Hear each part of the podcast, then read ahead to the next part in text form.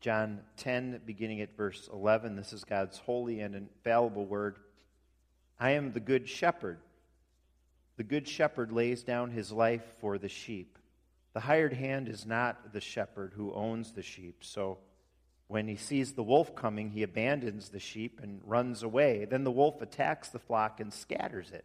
The man runs away, and because he is a hired hand and cares nothing for the sheep.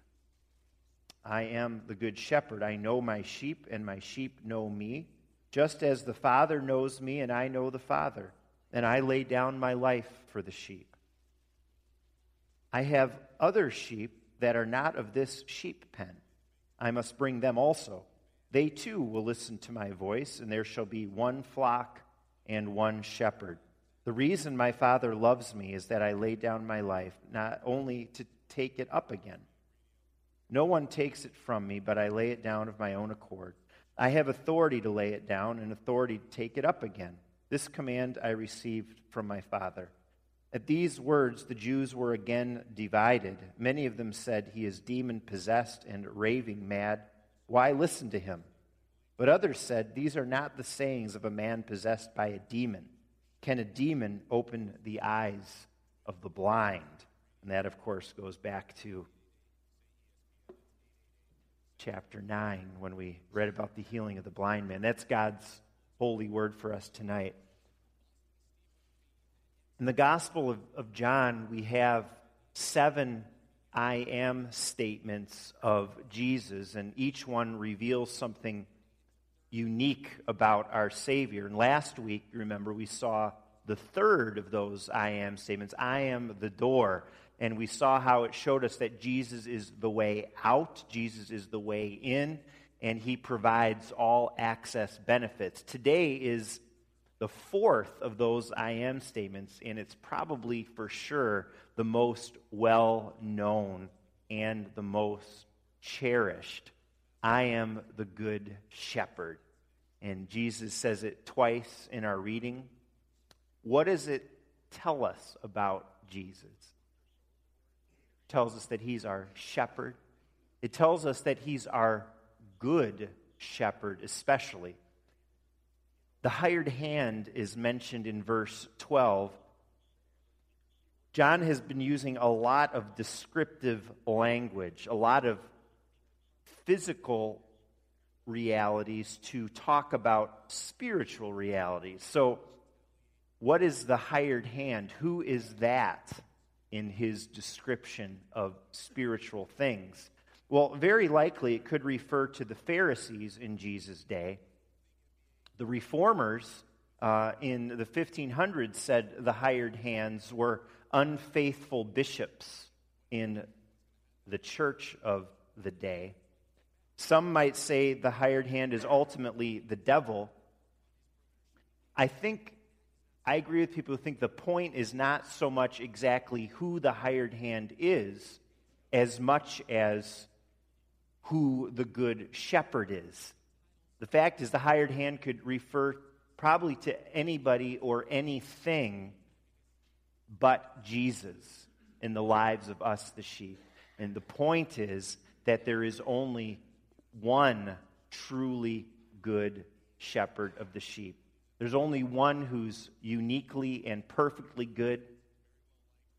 You might have a good father or a good mother. You might have a good pastor. You might just have two good pastors. But Jesus is good in a way that no one else could ever be. He is good. He does good. He is true. He is genuine. He is lovely. The word good is kalos in the original language. And kalos conveys all of those things. The first time that word for good is used in the Gospel of John is where Jesus turned the water to wine at the wedding. And there it says, kalos wine. Why did you save the choice wine for last? So that's the sense of good here. Jesus is the most excellent, preeminent, choice shepherd. And, and I, what I want to do tonight is show you why that's the case, why he's the good shepherd, and even more importantly, why this good shepherd is good for you in your life. And first of all, it's because of the depth of his goodness.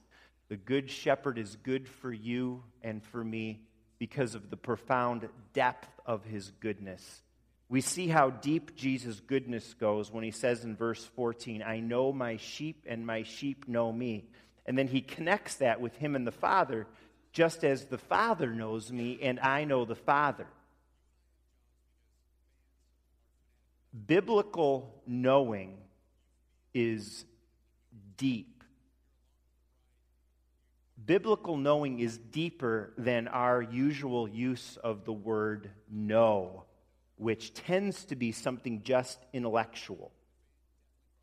But when the Bible says Adam knew his wife Eve, that knowledge refers to intimacy, to deep love, to unity in body and spirit.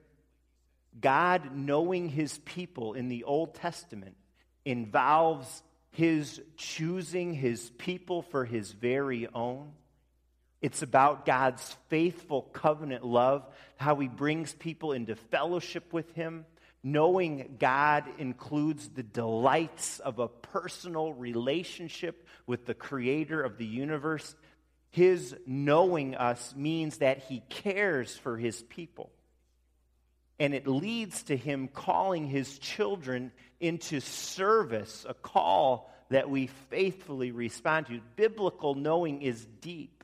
It involves our head, but it also involves the heart, it involves our hands. And in Jesus, who he says he is one with the Father, in Jesus, there is that depth of relationship.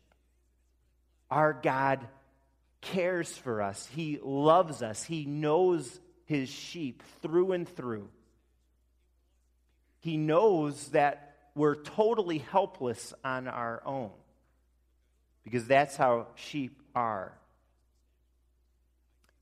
I don't want you to laugh at this picture, but did you know that a sheep can get stuck on its back like a turtle and be unable to move. That sheep might look like it's having fun, but it's stuck.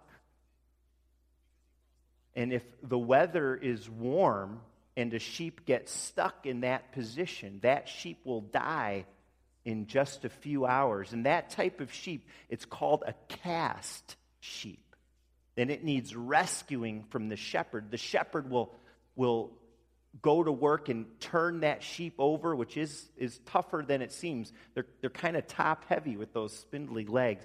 And sometimes the shepherd even has to massage the legs of the sheep, which usually have become numb after laying there for a little bit. Sheep are pretty helpless when animals come to attack them too.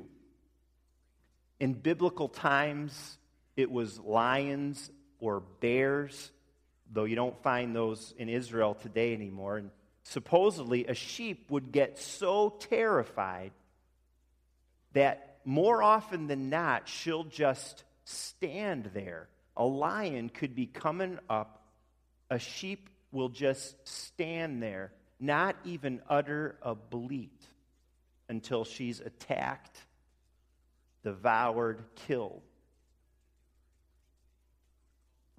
These helpless characteristics of the sheep are helpful for us because if we're honest, they describe us. In the face of outside threats in our lives, we get pretty pitiful. A cancer diagnosis, and we're totally frozen an unexpected blow in life and we're just thrown for a loop. Sometimes we want to curl up in a ball and not face life because of its challenges. Well, the Good Shepherd knows this. He knows your need. He knows our frailty. He knows we're dust. He knows our frame. And He comes in with His supernatural help, His profoundly and perfectly good help. And what He does is He gathers us up in His arms. He sets us on our feet again. He gives us a pat on the rump, and we press on in life. We're told that shepherds in the Mid East intimately know each of their sheep. And sometimes the sheep don't even have to be counted as they enter the fold for them because the shepherd can feel the absence of any one of them. There's a modern day shepherd from Lebanon who was asked whether he counts his sheep, and he said no, he didn't need to. And he said, in fact, that he knew his sheep so well that if you were to blindfold him and bring him any, and this is unbelievable to me. He says that if he would be blindfolded, you could bring him any sheep, and all he would have to do is put his hands, he's blindfolded, on the face of that sheep, and he could tell in a moment whether it was his sheep or not. Incredible knowledge of the sheep. And then to think our shepherd Jesus is the good shepherd in a way far and beyond even the best of human shepherds. The depth and intimacy of the knowledge that he has of the sheep. Remember, each one was created by him. It's beyond our understanding. And then to think about all that, and then to think that you are one of those sheep. You are and I am. You are one of those intimately created and known sheep when you belong to the Lord. As a lamb of God, you have an assurance and a comfort and a security that nothing in this world could ever, ever bring you. We secondly see the extent of the goodness of the Good Shepherd. The Good Shepherd is good for you because of the sacrificial extent of his goodness. We see that in verses 11 and 15, 17 and 18, in that he lays down his life for the sheep. And as we think about that, as Jesus tells us that, there's something else to know about sheep that applies to us, and that's that sheep are wayward. They apparently don't stick together as well as a lot of other animals. You'll kind of find them in different spots in the pasture, just focusing on eating. And if there's a gap or a hole in the fence, they could slip right through and get lost in a hurry because they just don't tend to stay put. They have a tendency to get lost. The Bible says we, like sheep, have gone astray, like sheep, because it's in their nature to stray. Well, what's the Bible telling us here? Well, the Bible's telling us about sin, our natural tendency to stray from God and his ways. And that reveals not just sort of this helplessness in us, but what it reveals is an ultimate, there's an ultimate helplessness in us. We are helpless to find our God. We're helpless to stick with Him. We're helpless to stay in good fellowship with Him, where it's safe and where it's best for the sheep to be. Jesus, who knows us through and through, knows this too. And that's why He laid down His life for the sheep. And in that, we see not just the depth of Jesus' goodness, but also the extent of it, that he would go that far. In a certain sense, we could say that shepherds suffer for their sheep because shepherding is hard, demanding work. We tend to think of shepherds removed from real shepherding, and we just think of sort of cuddly sheep and nice lambs, but shepherding was hard work, outdoor work in the elements. These were rough and tough guys. And they suffered, in a sense, for the sheep as, as they did this very demanding work. But there's no shepherd in his right mind that would actually sacrifice his life for his sheep. Only the good shepherd did that. The good shepherd is totally unique because the Bible says he is also the Lamb of God who would die for the sheep. With his sheep under threat, his sheep in danger from the devil, the world, the sin in our own hearts and lives, the good shepherd became the Lamb of God, sacrificing himself so that we could have life. Jesus didn't have to suffer and die for sin because he had no sin, but he died for our sin. He died in our place, showing us just how far his love and care go. Jesus highlights in verse 18 that he will lay down his life of his own accord voluntarily. And that's important that he did it voluntarily because sometimes we might think of Jesus' death on the cross as some great tragedy. But that's not really a great description. It's not really that. You know, it, it was a tragedy that this actor, remember Philip Seymour Hoffman, died of this heroin overdose last Sunday at age 49? That's a tragedy, but it was not a tragedy in that sense that Jesus died at age 33. That's because Jesus' death was no accident. Jesus' death was planned before the foundation of the world. It was discussed in the eternal council of God, where there, the second person of the Trinity agreed to go and accomplish salvation for those lost in sin. Jesus was born for this purpose. He decided to be born to do this. Everything Jesus was about was moving toward his atoning sacrifice and resurrection three days later for all his own, for all his flock. He voluntarily laid down his life to accomplish salvation for the sheep. This good shepherd is finally good for you tonight because of the generous scope of his goodness. Verse 16 says, I have other sheep that are not of this sheep pen. I must bring them also. They must listen to my voice, and there shall be one flock and one shepherd. There are some uh, different ideas about this passage. You run into trouble when you think of this sheep pen in the first part of John 10 as the church. Remember earlier in the beginning of 10, we talked about I am the door. You run into trouble if you think that the sheep pen refers to the church or all God's people, because then here, later on in verse 6, it's like, what is this talking about?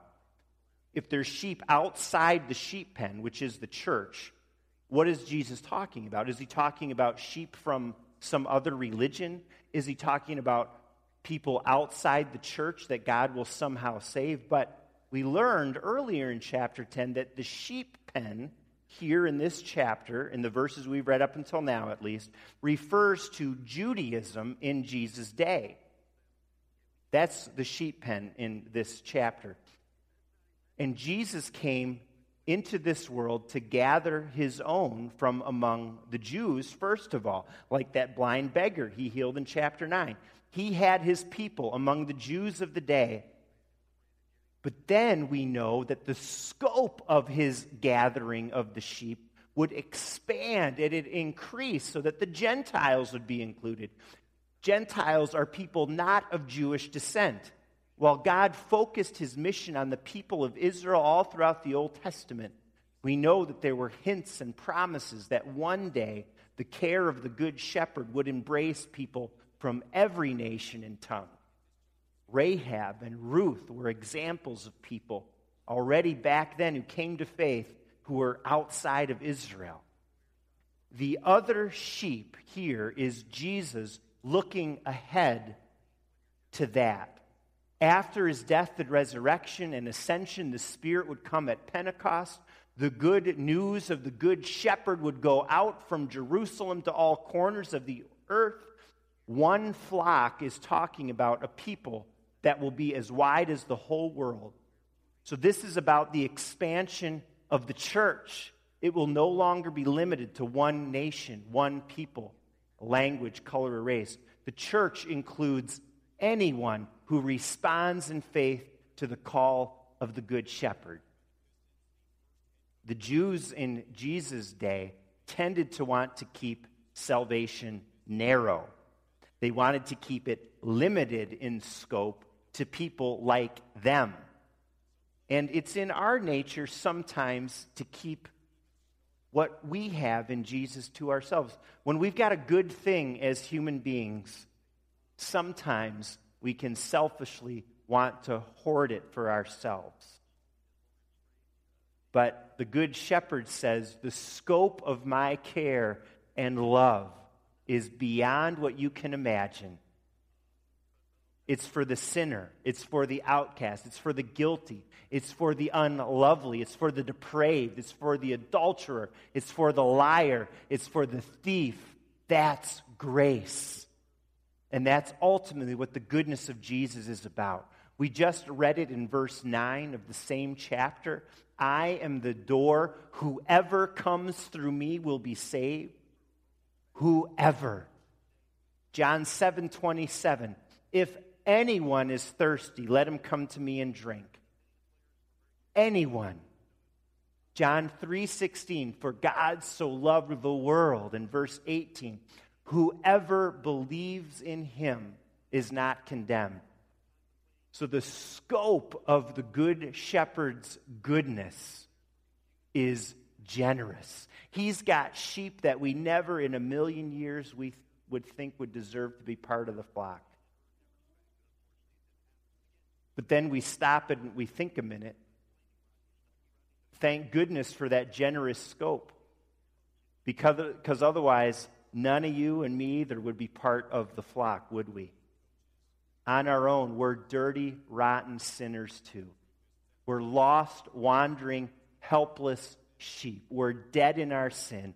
And yet, by the goodness of our God, we're saved. He included you, He included me. We're part of the flock. Praise the Lord.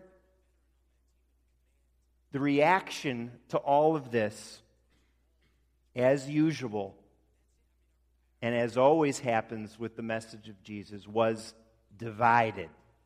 Some thought he was demon possessed and raving mad. Others didn't think so. What's our calling as we hear the Good Shepherd speak? Well, it's to put ourselves in the care of the Good Shepherd, to turn to Him as the only source of everything good. May we experience the depth of a relationship where He knows us and we know Him. May we, through a response of faith, accept His atoning sacrifice for our very own. And may we also see the scope of His mission, a worldwide message for all who will receive. May we see the scope and may we be an active part of it right here, right now, especially through the continued building up of a people of faith right here at Faith Church to spread the good news of the Good Shepherd. Each one of us has a part in that mission. We've got a calling to be excited and passionate about it and to be active in it in any way we possibly can. In Him is our comfort and our calling and purpose until one day in glory, the one flock meets the one shepherd. Here's how the disciple John describes that in Revelation 7 9 and 10. After this, I looked, and there before me was a great multitude that no one could count from every nation, tribe, people, and language standing before the throne and in front of the Lamb. They were wearing white robes and were holding palm branches in their hands. And they cried out in a loud voice Salvation belongs to our God who sits on the throne and to the Lamb. Amen.